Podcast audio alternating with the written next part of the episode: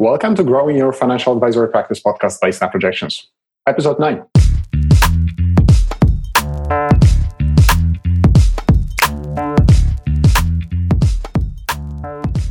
I'm your host, Pavel Bermensky, and my goal is to interview experts to provide you with insights, strategies, and actionable tactics that you can start applying to grow your financial advisory practice today.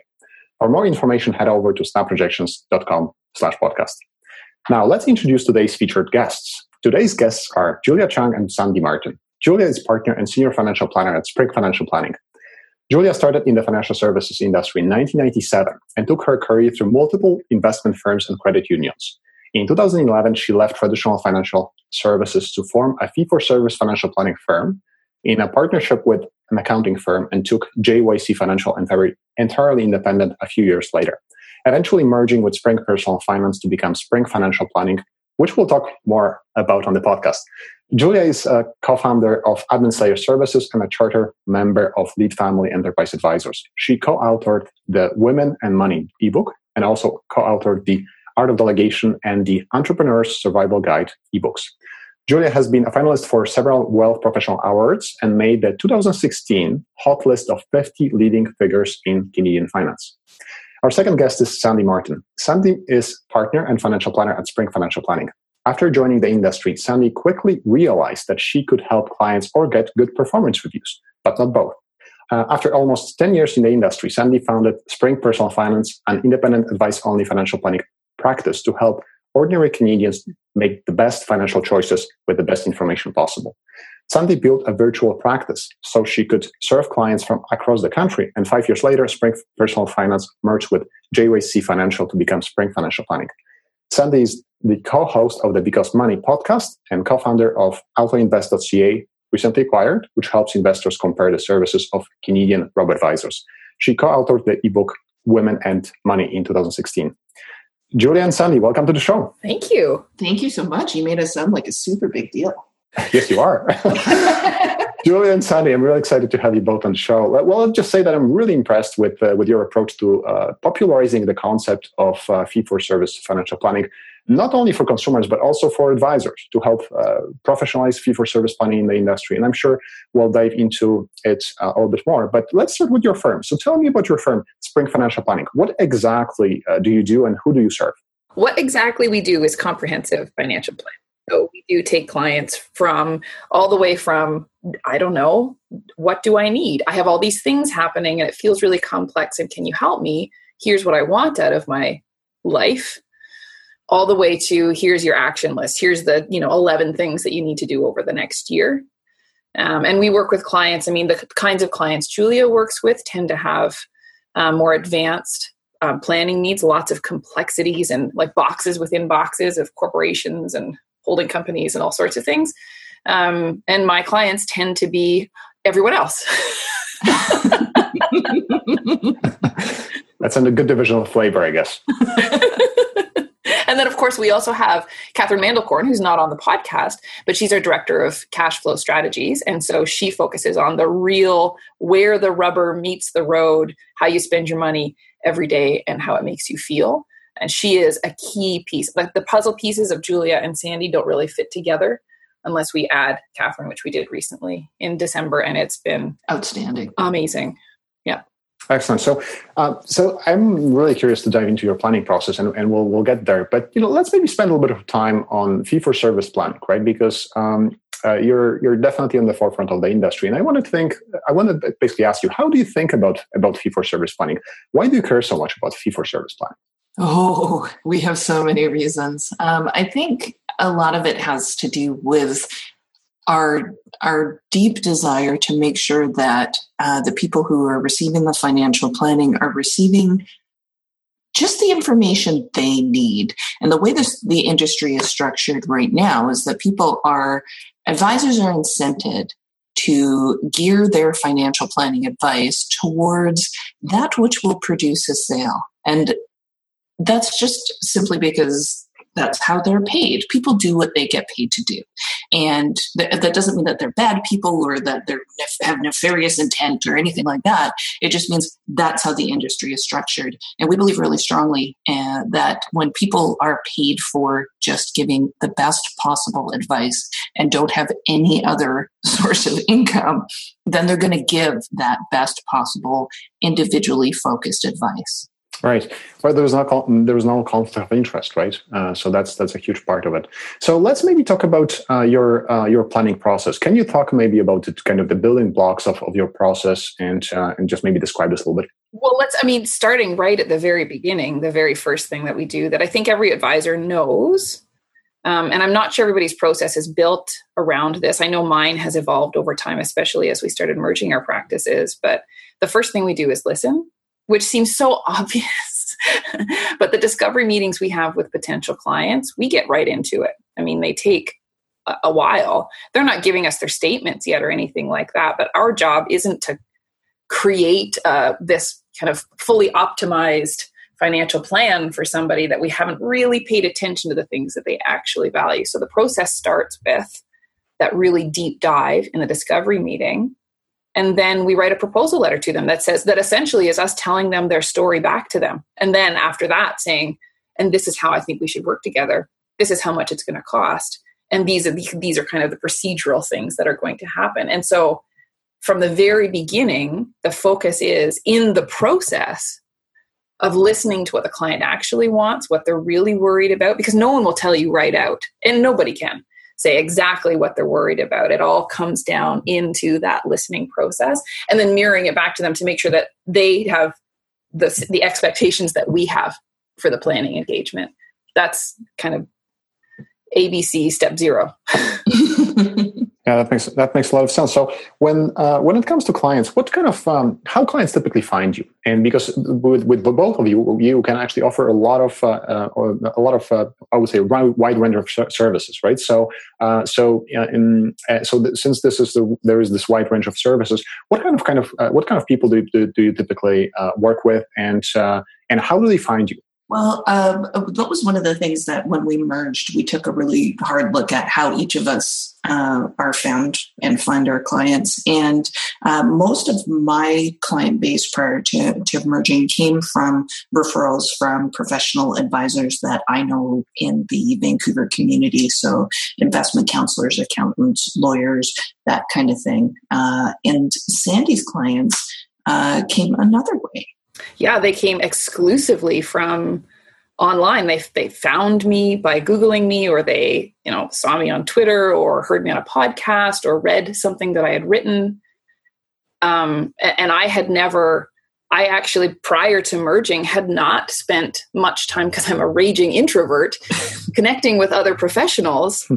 and, ta- and and finding ways that we can work together as a team to serve our mutual clients. And that that I did not get referrals because I didn't I was just online. I didn't know anybody except for the people online. So and so it's it's become kind of a mix of that and then because we both have had practices that have lasted uh, uh, several years we now have quite a bit of client-based referrals where clients are telling their friends about us and they're coming to see us and we i was talking to a doctor yesterday who uh, had put a call out on her physicians group on Facebook, and uh, they were referred to us from somebody else who had worked with us in the past.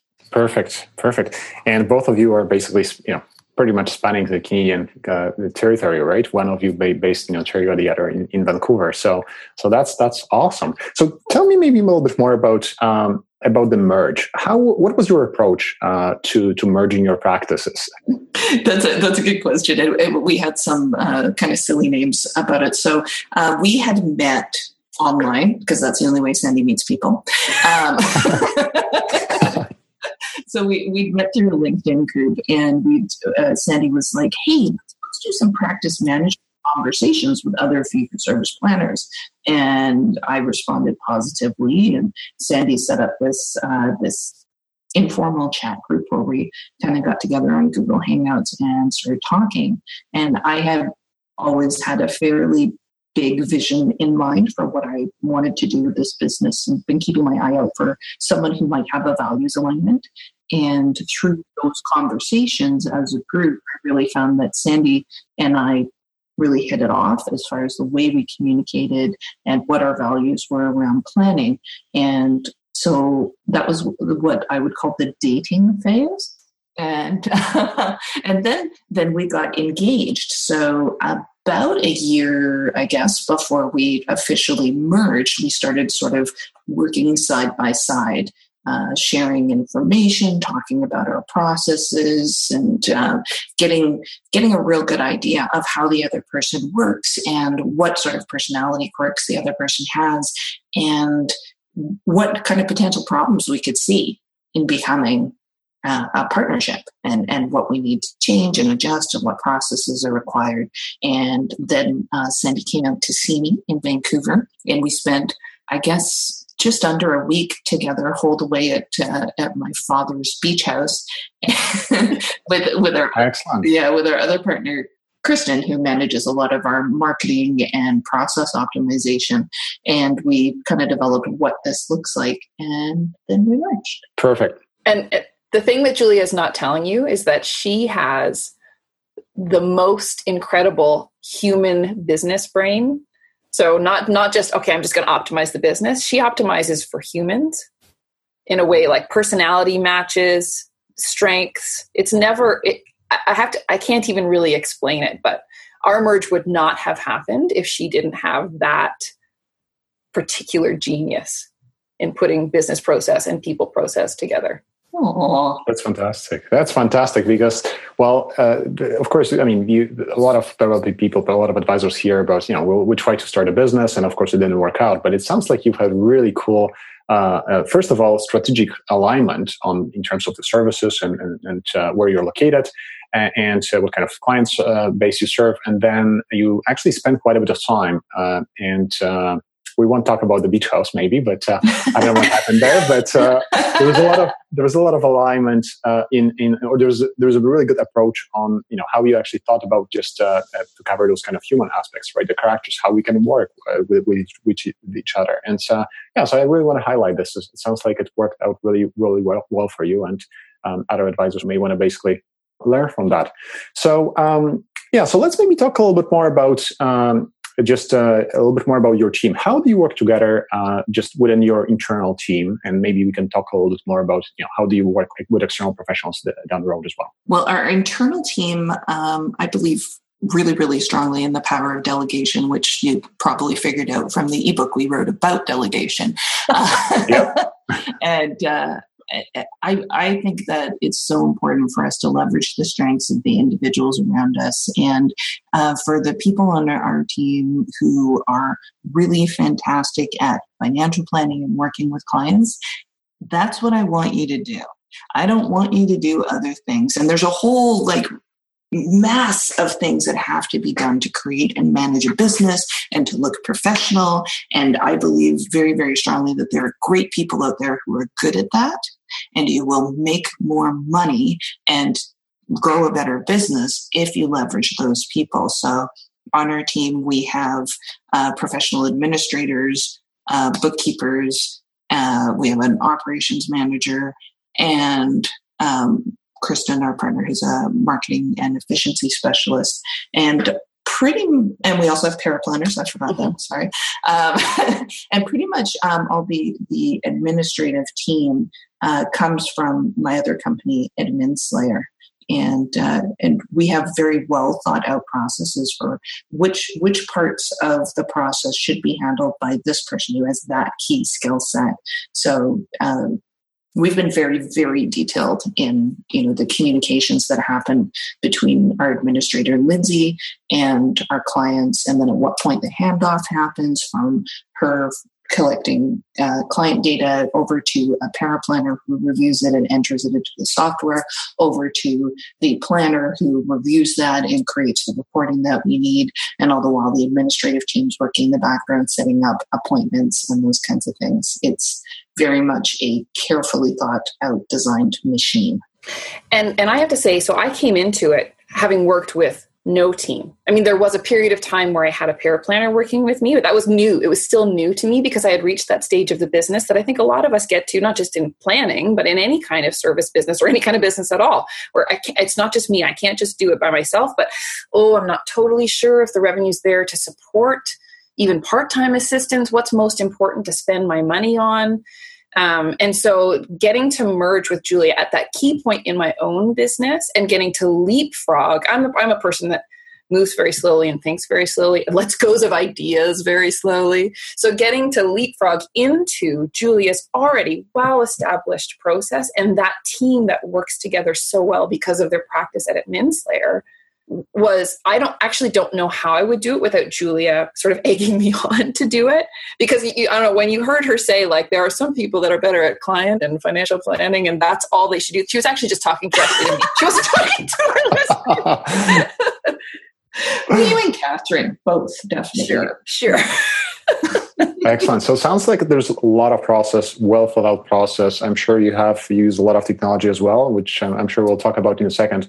Um, how do you integrate uh, working with other professionals um, that are not part of your existing team, but you know how do you structure those hand, hands off, uh, handoffs or handoff points? Because um, uh, I know that advisors I mean, sometimes we have those kind of questions from advisors. Right?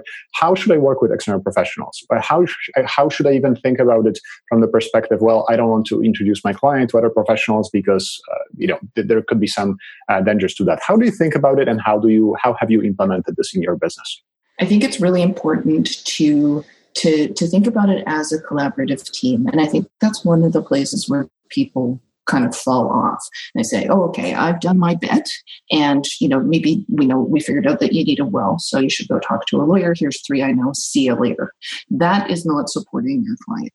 I, I, I, think that doesn't help at all. And I, you know, the the easiest thing to do, which is actually not effective, is to say, oh, okay, I know my process and the point that I'd like to bring in these other professionals. And so that's what I'm going to do. That's 50%.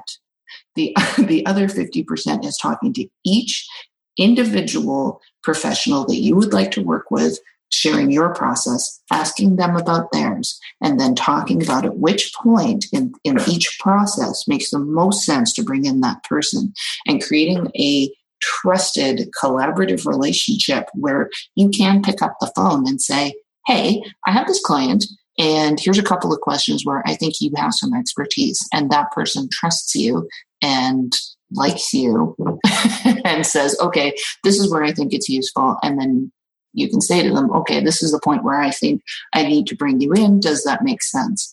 Uh, and I think that's the only way to to create really strong, powerful relationships where people will not even think about referring you. They're like, this person's part of my process because we've already walked through what that looks like and how we communicate. And I have to say that the, the, for me, starting to work with other professionals and to ask them the questions that I had and show them my work and get their feedback on it, work together as a team for the betterment of this client, was terrifying at first because, of course, imposter syndrome. Oh, oh, I don't want to show them my work. What if it's terrible? What if I find out in this moment that I am actually a total fraud and should just go back to working at McDonald's?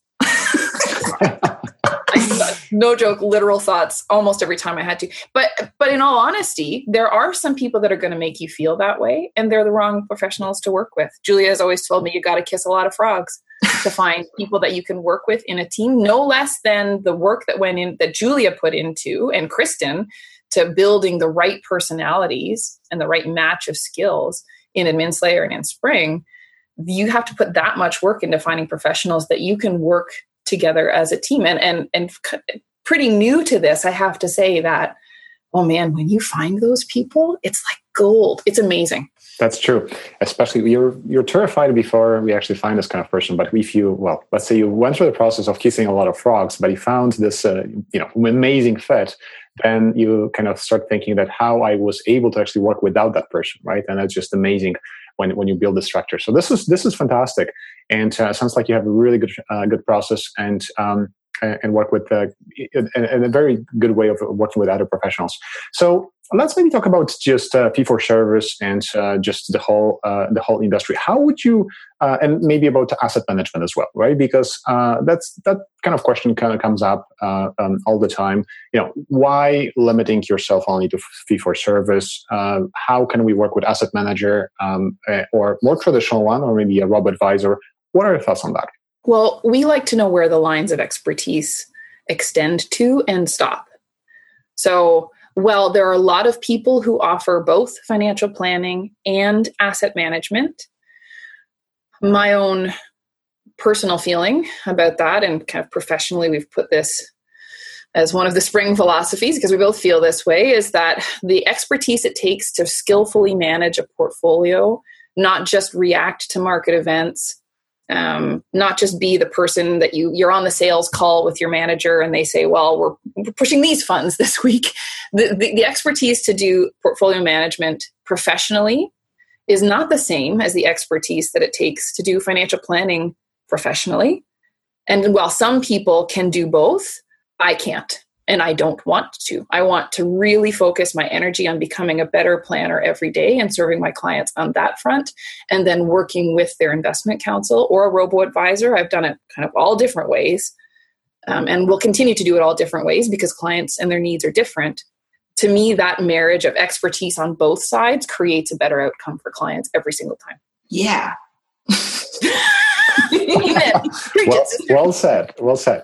Okay, so uh, yeah, so that's uh, that makes that makes a lot of sense, right? I mean, you can also think about uh, maybe expanding your team further, right, and just having an asset manager being part of your team, right? You have already well uh, designed structure, uh, but there there are of course pros and cons of doing that. Um, so, um, what what is your what are kind of your views on that, and what what what is your preference? Are you thinking about just more kind of being very focused on fee for service planning and really keep the asset management completely outside outside uh, Spring Financial Planning, or are you actually planning or thinking about maybe thinking uh, hiring somebody else and having uh, somebody really to be focused on on just asset management within the organization? No. We no. no. Okay. Uh, we really want to have access to the best asset managers possible for that individual client that we work with. Which means if we brought somebody on our team to do that, they'd be really good at the thing that they focus on. But that might not be good for all the clients that we work with. It might not be the right fit. And we know that you know our core competencies what what our core team is about and good at is financial planning. And we really don't do anything else and we don't ever want to. What she said. Okay so let's uh, okay that makes that makes sense. Uh, let me ask you one more question around that because um, how, what is uh, uh, as the, the, the, technology in the industry basically uh, becomes better, and what what has been your experience with, with working with robo advisors? Do you think uh, this is a, a viable long term uh, option for a fee for service uh, planner work effectively with robo advisor? Yes, uh, I said that like it was a question, but yes, that I think that fee for service planners can work with robo advisors to serve their clients. I would not want to see fee for service planners work exclusively with robo advisors unless they have a very narrow niche clientele that they're trying to serve for whom robo advisors make the most sense every time because that's their that's the client that they decided to work with. If i said i always work with robo advisors and i i, I do i we at spring we do have some clients on the the the platform, like the for advisors platform, for a couple of different robo advisors. We don't accept a fee from them. That's we don't do it that way, but we bill our clients directly. Feel is important to say. Um, but if I were going to, this goes back to that investment management question. Not everybody is a is a robo advisor peg and i'm not going to hammer everybody into that. So robo advisors are fantastic especially for that underserved market that traditionally especially outside of larger city centers have had to rely on whoever the guy is at the bank. And and he may not be the right person for them. We believe really really strongly in the right planner the right investment counsel the right accountant for every client. And that combination, those pieces can change out depending on the client. And we always want to be able to do that. So, yes, robo advisors as a really great option, but not the only option. That makes sense, and especially it makes sense a lot in your case, right? Because you you can serve a variety variety of clients from you know somebody who is an early uh, early stage of their of their career, let's say in their you know twenties, maybe thirties, even uh, all the way to somebody who is thinking about retirement or already in retirement, right? And those those needs of those clients will be dramatically different. So of course, you don't want to limit yourself to one option because that wouldn't be a good idea for the client. Yeah, exactly. Um, okay, okay. So, um, so let's maybe talk about the uh, the financial advice uh, market and the way of delivery of financial advice as well. And of course, there has been a lot of attention, especially recently, on the there's an XY Planning Network in the US, and of course, the, their target market, their demographic is tightly defined by just their name. Uh, but uh, I guess not limited only to that uh, to that target market. So, what are your thoughts on on kind of this retainer model? Do you think this is going to be a, you know is, going to get a, a, wildfire adoption here in Canada, or is going to be a more progressive kind of slower um, uptake on that model? What do you think on that? What what are your thoughts on that? Well, I hope it's going to be wildfire adoption. Do I think that's what's going to happen? I don't think that Canadians as a society tend to move super quickly. Most of the time, we're pretty we're pretty slow at adopting things. We like to send people out ahead of time and see what was that like for you. Okay, maybe I'll try that out. We are we're we're a conservative bunch if, if we're just speaking really generally. So which is, you know, a lot I think to do with our heavy reliance and trust in banks, despite many of the things that have gone on there. Um, but I would like to be there for the evolution of uh, people adopting fee for service financial planning. I think, as you can see, the distrust mounting in the industry, people are looking for this, and they're probably looking for it at a faster rate than than I expected, certainly because most of the really great fee for service planners I know are stacked for time. Yeah. They're, they're getting massive inquiries and not doing a lot of marketing. So I think the uh, the desire is out there. Clients really, really want this, and I think it'll grow even more as people start to find those planners because that's the biggest. I think the biggest issues is they're hard to find. Yeah. Well, and and specifically to that subscription model that XY Planning in the states is um, is marketing. Of course, the big difference is that most, well, I shouldn't say most, many times that subscription model also covers asset management fees. Um, and so here that is going to be a little bit different, of course, um, because most fee for service planners don't they don't have access to the same kind of licensing um, to give advice that the RIAs that are part of the XY Planning Network can give. Um, but that monthly subscription model, that idea that I pay, I pay a little bit every month. I'm not going to get a full comprehensive plan that touches on all of my stuff right away. But over time, I'll build a relationship with somebody that's available and knows what I'm doing. Um, kind of that can walk with me through things. I, I think that there actually is a very large market for that and I, we we work with a lot of new planners who are testing out different ways of delivering that um, including kind of technology assisted ways um, and just ways that they can develop their process and pricing and just kind of solve that design problem for what do I want to do with my time and how do I want to serve clients and therefore what price do I charge them. Um, I, I, think that is going to take off in Canada. Again, not like wildfire because I don't think we do wildfire, controlled burns on the prairies or something. But but yeah, I think there's going to be demand for that model. And not just, I really honestly do not think that it's just for that particular age demographic. I think there are clients who are just underserved by our existing structures across all demographics that would appreciate that particular model. We happen to not pursue that one, but there are people with great energy who are pursuing it that are going to do really, really well. That's great, and I think I do agree with you that, that, that there is a great need, and uh, there is the, there is definitely great demand. I think there's con- consumers need to be more educated on on what options uh, uh, they, they they truly have, right? Because uh, for some of them, they uh, they they're just simply not aware of options. And I think uh, I think just having maybe different uh, kind of uh, different niches uh, of um, fee for service planners um, uh, focusing on um, being focused on and, and, serving those different different demographics, different niches. Uh, I think that's going to that's going to be really helpful.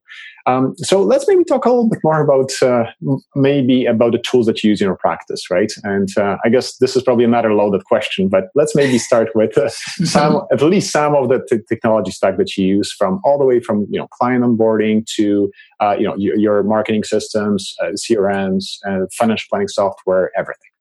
Most of the things that we use, we use for um, well, this is not, sorry, I should go back and say we have a few things that we use for legacy reasons, the time and energy involved in switching to the next new thing, because there's so many new things available all the time. Um, it's not the best use of our time to, to get our staff to relearn a system, to reorganize our process, depending on how that stack works. Um, but so we use, for the most part, people contact, we have a, um, it's just gravity forms really. Uh, we have a conditional form, a, a get started form, so that people people filter towards kind of Julia, myself, or Catherine when they submit that form, and that helps our, our administrative team set up the right appointments with the right people. Um, so that's pretty simple, but it's actually quite key to, to kind of efficiently serving the right people. Um, we use Base as our CRM. Um, and so that helps us set automated tasks and just put that process into place where you don't have to think what the next step is for everything. Um, we use Naviplan for our planning software. We have lots of really complex things, and we've been using. Julia has been using Naviplan. How long have you been using that? She's a Naviplan ninja. She knows how to do things without having to think about how the software works. Oh, nice, nice. yeah, right. So, yeah, when when uh, Pablo, you mentioned that uh, I started in 1997, and like suddenly, you know, was uh, carrying the weight of my age. But uh, yeah, that's also about the time I started working with Naviplan when it was in desktop form. Oh my God, this is like light uh, years in, in technology. Uh, okay. Okay. Um, we use Zapier to do a lot of automated things. Like if clients send me an email that has you know real planning update stuff in it, I can just tag it as a client update email. It gets sent to one of my folders automatically and turns into a document and my administrator knows what to do with it and um, so we use that that's again one of those really simple quiet pieces of technology that do many great things for us. Well, i used to use acuity myself for scheduling so the clients could put themselves into my calendar and i actually only stopped that about two months ago. Finally i realized how great our administrator lindsay is way better than that particular program given how crazy my calendar looks. I don't even want to talk about julia's calendar That's interesting. So actually switch from using software to actually having your administrator to, to basically handle that. That's really yeah. interesting. I mean, the, the beauty of that software to me was that I could limit my calls to two particular days. I only really want to take calls with clients on Mondays and Tuesdays, and I want really protracted focus time Wednesdays and Thursdays. I know Julia organizes her calendar very similarly. She has meeting days, focus days, and then there's days where it's admin, right? Mm-hmm. But um, the the limits of what that software can do for us now and how we want to be able to serve our clients, Lindsay's a much better person to do that. So yeah, it is interesting, but it's been a great move, and I'm really glad that I made it. If we could go back to the planning software for a minute, because I know you'll have thoughts about this, but there's there's always when you know new planners or, or kind of practicing planners come and we talk about this kind of thing a lot you know, when we say we use Naviplan, we use Naviplan plus spreadsheets. We use Naviplan plus all the hacks over the years that we've learned to make this result because it doesn't technically model that, but if we use this setting, then this will happen. You know, we know all those things just from having to do it for, in Julia's case, much longer than me, but for so long. We have a wish list as long as my arm for the things that we want our software to do better for us.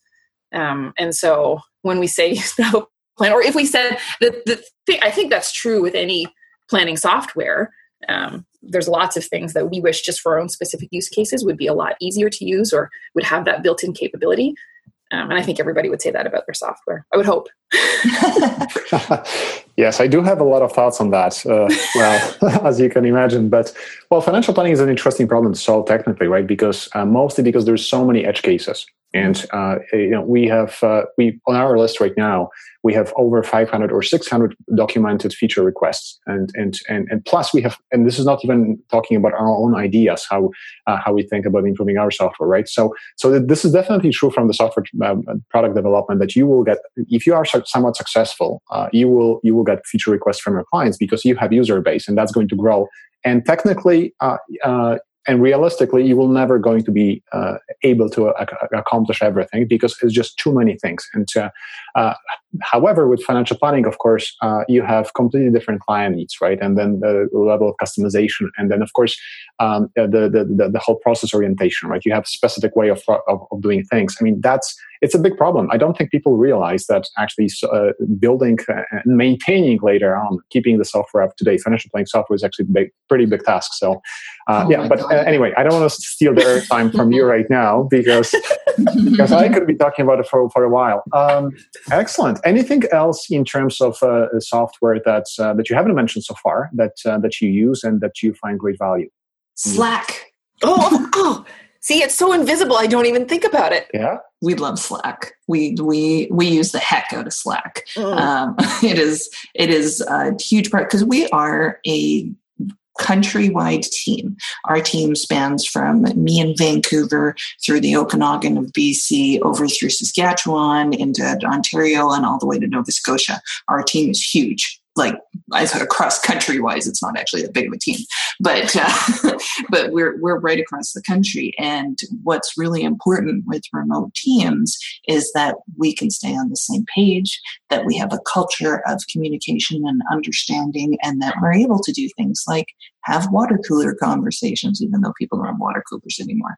Uh, but so how do, how do you do that when everybody's in different time zones in different locations you know it's really really difficult and slack has been amazing for that for our communication.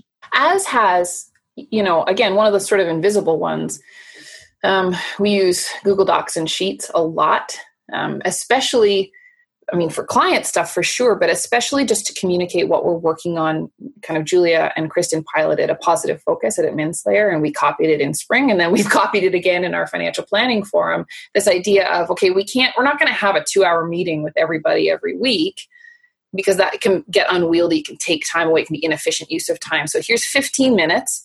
You just say what's something that worked last week, something that didn't. What are the top three things you're working on this week? Where do you have questions, and what's your workload? And that just checking in with that 15 minute call, having done the prep work to really think through what are effective, real answers to those questions. Google Sheets is so simple, but just Google Sheets being able to do that is, uh, from a team building perspective, excellent. And then using Google Sheets with clients to make real time changes. I mean, of course, someday I would love financial planning software that would do this, but right into the nitty gritty of how they spend their money month by month, we'll do that together in, in a Google Sheet live and kind of go through that is, I mean, that's invaluable. You know, I'm actually curious. Let's go back to the financial planning software for a second. What are some of the biggest features or biggest desires that you would want to actually have uh, as part of your planning software?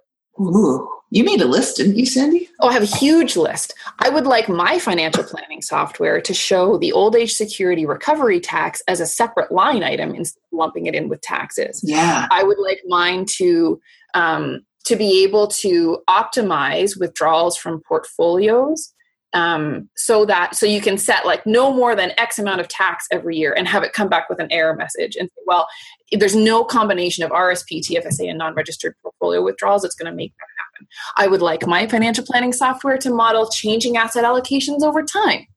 Uh, what else? I would like it to model child ta- or the ontario trillium benefit and all like various income tested stuff. It's really only once your income is below a certain level, um, this financial planning software and frankly most financial planning softwares just don't. I've never the money hasn't been put into doing it because most advisors aren't working with that clientele. So optimizing low income strategies would be fantastic. I could go on and on and on, and I won't. yeah, well, I've uh, I've heard some of those uh, those requests before. So um, yeah. So, what do you think? Uh, just uh, one other thing, kind of interesting question. So, do you think the financial planning software at some point just are you thinking about you know having a client portal that basically will be able to be able to maybe replace some of the technology that you're using right now and just kind of integrate it, bake it into more planning software, or do you think that that should be kind of more separate and more separately integrated within your process? I'm not sure how efficiently it could be separately integrated into our process. I would like something where input is once showing like doing the work and being able to show it to clients. It's very difficult to use naviplan as a very good example. It's hard to show in real time what you're doing with the software. It's not really there are add-ons for that. I just don't find them particularly customizable or nice to look at or useful.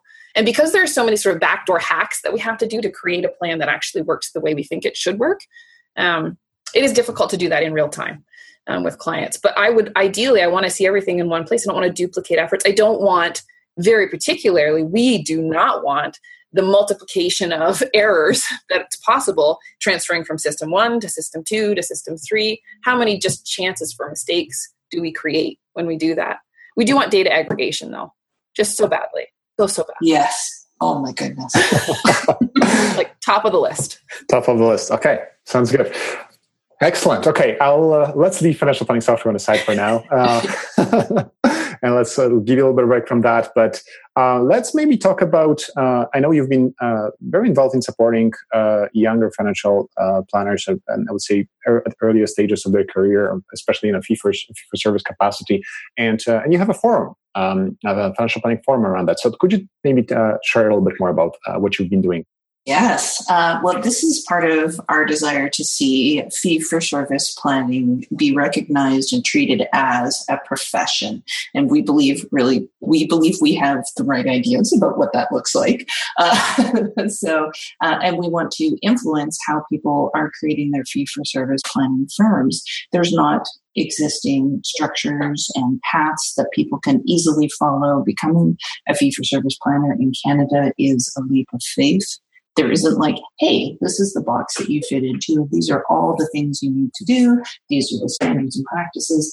That doesn't exist. And we really want it to because we don't think that there that we're going to be recognized as a profession unless we do a lot to bring the profession together and help each other and to become better at what we do. So that's what's been behind the forum, which grew out of that regular uh, practice management conversation that Sandi and I met on through Sandi's just in LinkedIn. Hey, let's all talk about practice management and so so we've we've developed a slack group for that. So we have ongoing conversations that we can kind of have live across the country whenever you're working at your desk uh, with other fee for service planners across the country. And we ask each other questions. How did you do this? How did you do that? Uh, what do you think about this? I'm looking for information on that. And uh, and we share a lot of information that way. We also have um, monthly uh, Zoom chats where we get on a video conference and talk about some specific things. And uh, we also have specialists come in and do webinars with our group, and we're working on lots more. Lots of things. Do you know this? This really did grow out of that practice management call, but also there's just been a lot of really bold, in a good way, bold you know prospective planners that are willing to kind of send an email and say hey i see that you're doing fee for service planning. I i am doing this right now but i would like to do that or i started doing planning and i just i kind of feel alone. And i'm just always so happy to talk to them and julia has been in the past too. We're just really happy to not feel alone. Uh, that's lovely. And so to but to find a way like one conversation it's just hard to keep up with each other and you know, in some ways it's social media for for service planners, not in all the bad ways of social media, but just in the good ways where you just get to sort of live life beside each other, even though you're far away. Um, to not feel alone, to have people that you know, you don't have to explain the whole backstory to kind of ask a question. There's no bringing up to speed necessary. Um, and we want to find a way to, to not just have those one on one conversations, those are great, but to, let, to, for us to learn from them to learn from that guy over there and that woman up there and so that we can create this network of knowledge and experience and just friendship in lots of ways so that we can each learn from each other. I have gotten so much out of this. We've put a lot of our time and resources into creating it and it's it's really it's it's been well worth it. I'm so glad that uh, you are doing this because, especially for somebody who's thinking about joining the industry right now, uh, there's not there's as you mentioned i mean there's not a lot of options for them. So so and and this is uh, you know you've you've doing you, you've been doing a lot of work. I mean having and maintaining for example slack group those monthly calls that's a lot of work and uh, that's not necessarily billable work right so that's know, your contribution to the industry which is which is fantastic so if somebody for example is thinking about joining this forum what are the different ways so that how can they contact you and, and uh, you know is there a vetting process for example how um, uh, how new uh, for example uh, planners would be able to get access to this forum so we have a page up now on our website. It's linked from the main page, and then also it's in our nav bar. That's usually the way. Usually, what happens is people uh, send us an email Um, and then we we book a call. Typically, it's with me. It's very similar in a lot of ways to our discovery meetings with clients because um, it has to be worth their time and it has to be a good fit for us as well.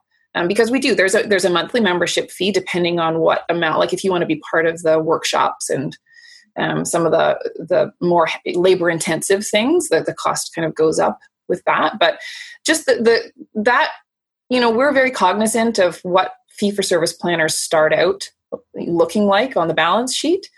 Um, so, so we want to make sure that we have that really good conversation to find out where they're coming from and what they really need, and then we give them a month long kind of preview. So they join Slack calls just to see first, just to meet the people. Because then if you go away from that, you decide it's not really worth your time. At least you've met some other people in the industry, sort of had a brush with what's happening, which I, I, ugh, I get so excited about it, I can't even talk. Um, so they go through that month, and then at the end of that month, they decide um, if they want to proceed, and then they go kind of it's a monthly subscription.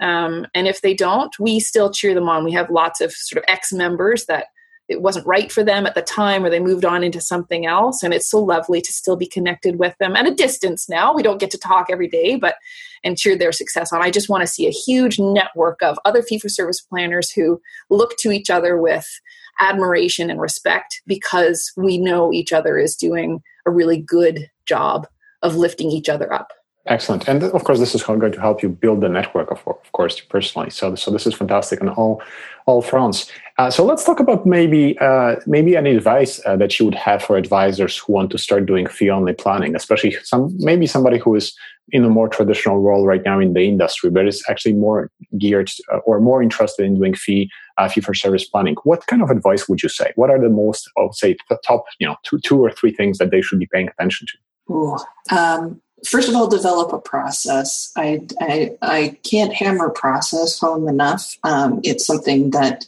uh, you know, organization gives you freedom, as you said earlier. Uh, having a process is so very, very important. You have to be very clear on what you're delivering and how you're doing it. We are not providing people with tangible things that they can take a look at and say, yeah, that was a good idea necessarily. So we need to be able to, to show them the value of the advice through the process and through our communication because that's a lot of what we're selling. So have a process, spend the time on that, work that out.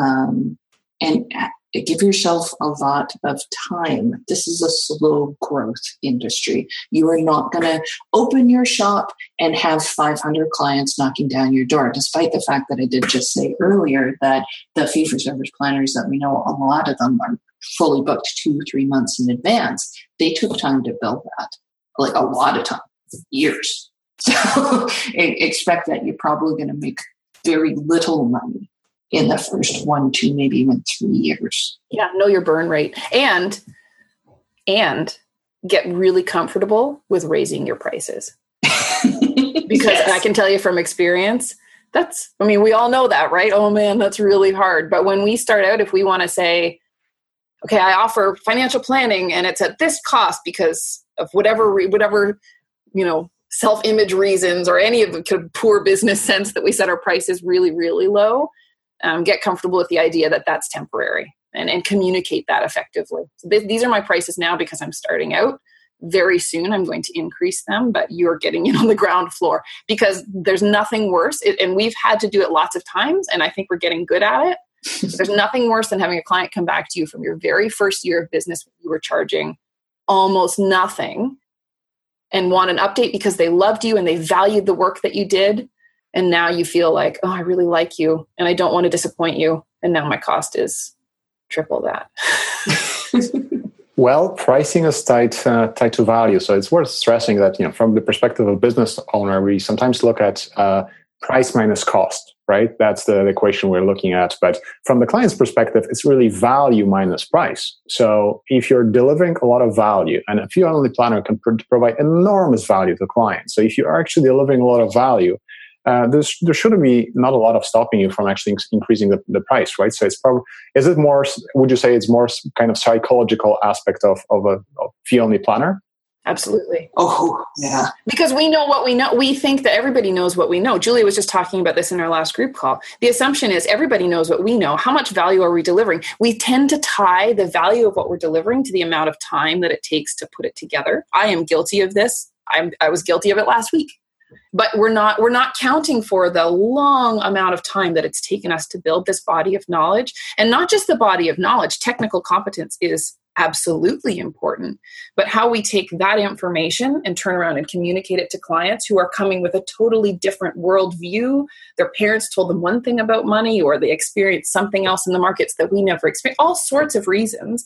We need to be able to communicate that to them. And that communication ability and the back body of knowledge that we've spent our time developing is worth more than just I spent an hour doing this or I have said that same thing to the last client. So how valuable is it that I'm repeating the same thing? It is valuable. So let's dig in a little bit deeper here. So uh, how do you uh, illustrate value of planning to your clients? that's, a, that's a super good question, um, and one that, it's a big one. Yeah, and one that we we struggle with. And I think um, when when you're when you're delivering an intangible a service. It is really, really hard. And this is why imposter syndrome strikes heavily in the service areas of, of every industry. Is it is hard to say that, you know, this physical nothing that I'm giving you has lots and lots of value. And easier to say that this, you know, widget I built has value. So one of the ways that we do that, first of all, we have to convince ourselves because no one's going to believe us if we don't convince ourselves. And one of the ways I think we do a really good job of that is through the proposal that we write. In that proposal, we mirror back to the client, this is what you told me about you. This is the things that you think are important. These are the goals that you've outlined and the things that we think we can help you with with financial planning and the way that we're going to do it. That's how we illustrate it. And we get really detailed. And I would add that we cannot deliver value to everyone. And that's it's hard to internalize because my natural thought is, well, everybody has to like me and value me or else I'm not very worthwhile. That's not true. And I think we all struggle with that maybe to different degrees depending on our personality types. But I deliver value to clients when I know the clients that I can deliver value to. And I do not try to deliver value to people who would not value what I can give them and that that very long in-depth discovery call all of our marketing all of our branding has come together to say this is who we are. And if and if that doesn't connect with you and in our phone call we don't connect and our proposal doesn't really eh, eh, it's not really a fit and you want well could you take this out? Could you do it this way instead? I'd prefer it if we didn't have this part of it. Then we can't help you. We've designed a process for the kinds of clients that we can help and those are the people who end up valuing our service and who we feel like we have a good connection and really good value delivered to them. So narrowing that scope, not trying to be everything to everybody, has, I think, for spring in particular, has really helped us to deliver value to the few clients that we feel would receive it. And that's so hard. It is. It is. I, I can't even like between pricing and and that's being being okay with saying to clients, you know, what, we're not a good fit and I'm still a very good planner. it's, it's, oh man. It's almost heartbreaking. Oh, it is. It is so heartbreaking. And even, you know, I, I had a discussion recently with a client who I actually expected would not come back.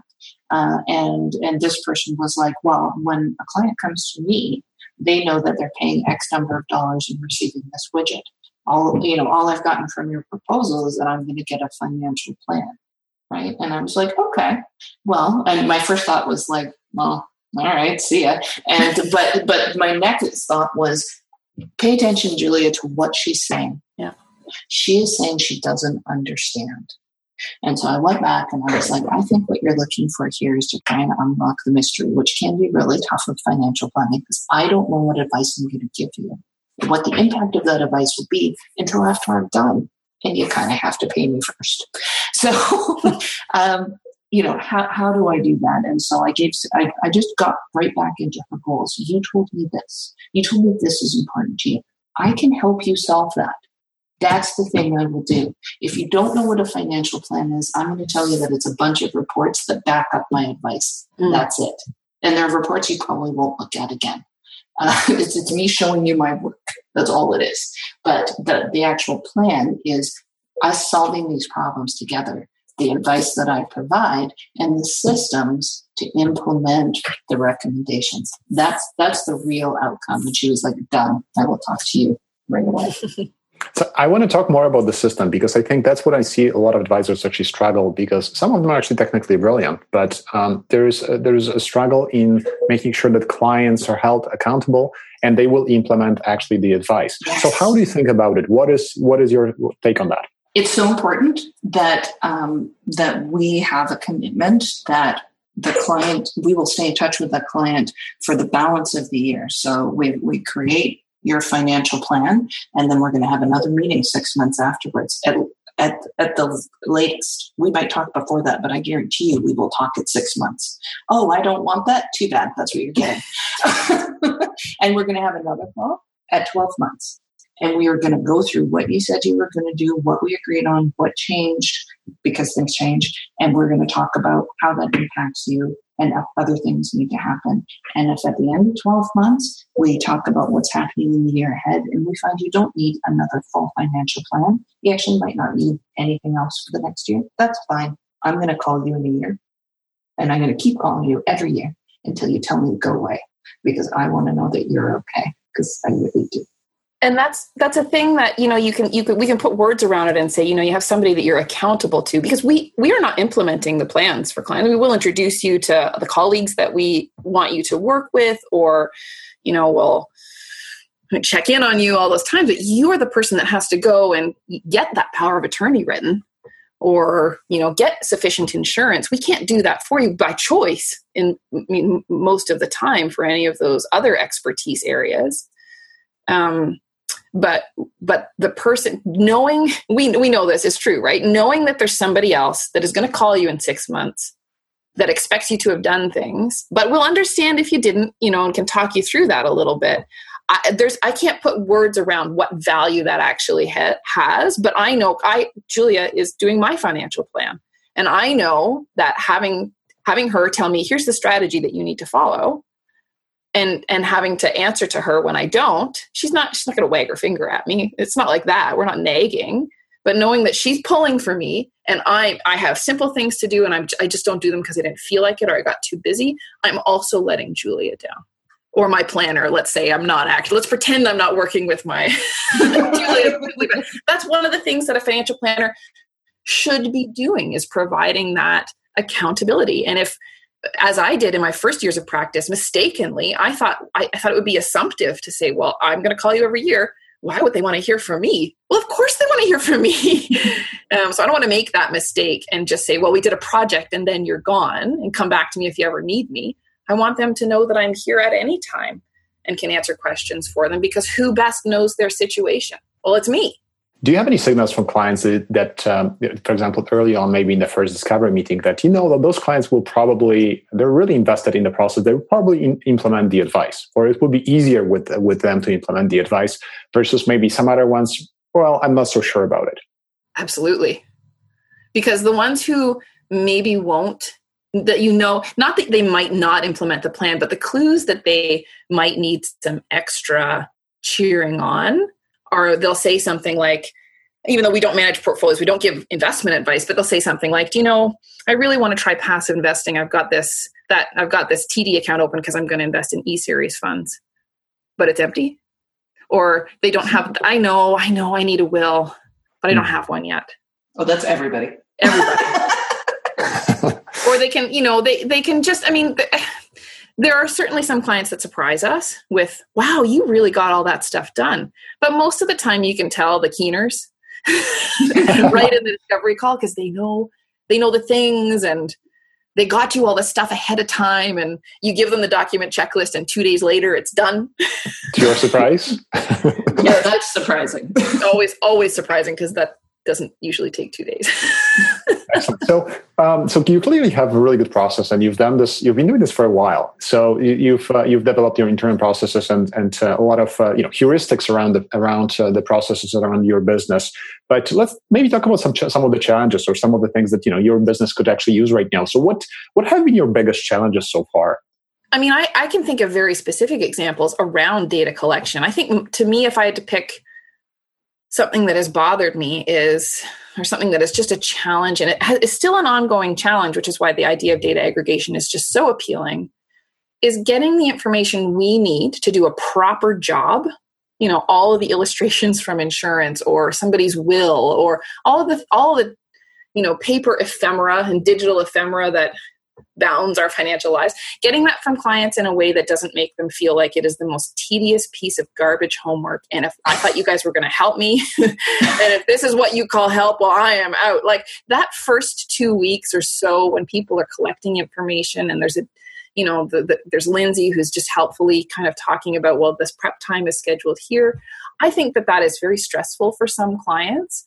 And we've worked really hard to make it as low friction as possible but there's a limit short of us kind of logging into the computer for them or going through their filing cabinet in person there's a real limit to how much we can help them identify what's important and what's not. If they knew they might not conceivably need us as badly as they feel that they do. And so that to me that's something that i have it's just an ongoing struggle is helping clients know what's important in their financial lives and documentation and getting it. Data gathering is yeah it's just the biggest pain i think. Yeah. Yeah. I, and i was recently a client of somebody data gathering from a different professional organization and i can tell you that i love what we do. It's way better than what they did. I had such a headache from trying to gather the information that they were asking for in the format they were asking for it in. Ugh it was gross. I felt for clients so much yeah, I think it's a big, big, problem, and you know, technically, it's it's a, it's a harder problem to solve as well because you have those different pots of, uh, I would say, or uh, uh, databases of, uh, uh, so to speak, uh, and you know, there's some paper information that hasn't been digitized, right? There is there's maybe some information there, there are tax returns, maybe there's maybe there's business, right? So that's the whole different game, I guess. Um, so, uh, but uh, yeah, okay, data collection. We've heard a lot about that. Uh, anything else, uh, just uh, particularly in terms of you know process or just the, just the challenge or that you that you hope to basically maybe the most improve in your business over let's say next 20, I know, 12, 24 months.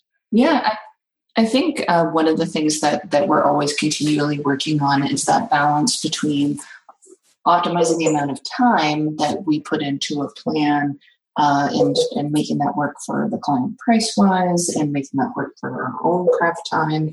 Um, you know, there's there's human capacity limitations that we need to work with, and it's one of the the big processes that we're working on internally is you know just figuring out how much time are we spending on a plan that might look like this? And categorizing plans to begin with is tough. Everybody wants to do it. And by the way there is no simple plan. God how many times i've been asked could you just do a simple plan? No that doesn't exist. Could you just be a simple human? No you're not. So well that's, that's, the reality right? There's no simple people. There can't be simple plans. Yeah. so but anyways i digress. Categorizing um, how long you put into this type of plan means having to identify what this type of plan is and what we do is customize to that step. And then trying to determine how much time it takes to to make that process as efficient as possible where we're giving the time effort and energy that's required to do a really excellent job and also uh, doing it within a time frame that makes sense and a rate that works for clients i think that is an ongoing project that will probably never end yeah. Well, at least if uh, at least if you're making some some you know huge headway towards improving that that that that metric and just finding that that's going to be super positive. So. Uh, well, before we wrap up, let's uh, let's go to the last question. You shared a lot of uh, you know practical t- tactical knowledge, but uh, you know this podcast, and I started this podcast. It's it's all about growing your practice, right? Do you have any you know specific parting words of wisdom uh, for the listeners? for growing their practice? About growing their practice, family practice. Get a team. Huh, well, yeah. I mean, write your process, write an actual process, have a process, evolve your process, grow your process, process all the process. Yeah. yeah. Don't waste time on reinventing the wheel for every new plan or every new type of client. Oh, yeah. That's don't do that because it feels it feels very natural, speaking from experience, to say, whatever new client comes, I'm going to customize something around them because I don't quite know what my process is yet. But boy, if I could go back in time, I do a lot of things I could go back in time. But if I could go back in time, I would certainly say, just say, like, look, I'm just going to say I do this, this, and this. And then when the time comes to change that, I will. But this way I can target the things that are important to the clients from the get go and not waste my time spinning my wheels. How do I visualize that in a chart? How do I do this? What do I show in this section? I still do that. Um, and yeah, I, I, it's it's not a marketing tip. It's not, but I think Julia is absolutely right. Getting building the really strong foundation of the data that you track to show your growth and success, the the processes and the administrative support that you need, so that when things take off, you don't have to scramble and go back and put those things into place. Because if you do good work, if you have an eye for serving clients, not just extracting value from them, then there is a place for you in the market. There absolutely is, and your practice will grow. It, it will grow slowly, probably, because, like we said, it doesn't. Things don't go fast in Canada, but um, it will grow, and you best put some effort into making sure that it's going to grow from a healthy place, from your own time, and for the value that you give to clients. Fantastic words of wisdom. So, Julia and Sandi, if anyone uh, wants to get a hold of you, how would they do that? What's the best way to reach you?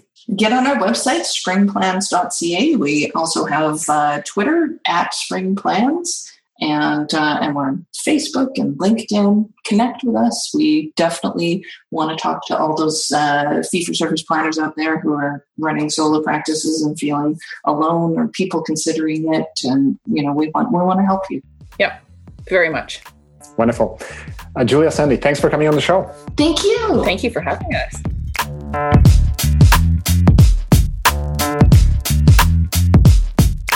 And that's it for this episode. If you have any questions, shoot us an email at podcast at snapprojections.com. And if you're enjoying the show and want more of the amazing guests sharing incredibly valuable knowledge, head over to iTunes and leave us a great review, which helps us get discovered. Thanks, and we'll see you next time.